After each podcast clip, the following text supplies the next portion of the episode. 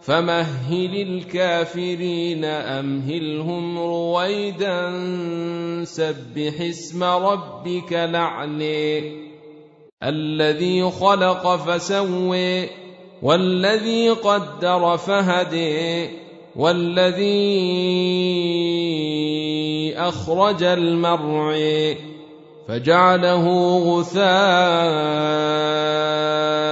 نحوي سنقرئك فلا تنسي إلا ما شاء الله. إنه يعلم الجهر وما يخفي ونيسرك لليسر. فذكر إن نفعت الذكر.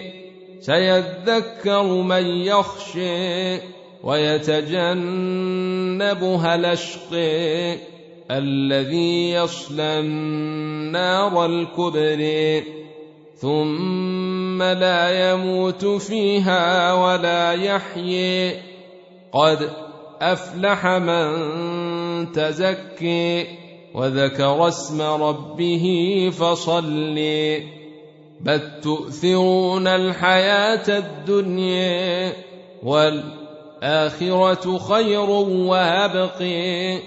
إن هذا لفي الصحف الأولي.